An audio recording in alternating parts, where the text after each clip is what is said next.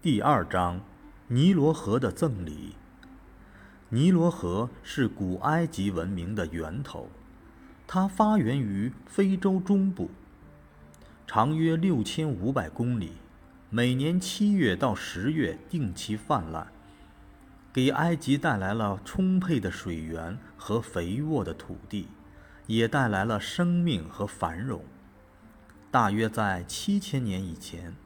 古埃及人在尼罗河三角洲定居下来，种植大麦、小麦等农作物。尼罗河每年给古埃及人民带来丰收，在古代，这个国度就被称作地中海谷仓。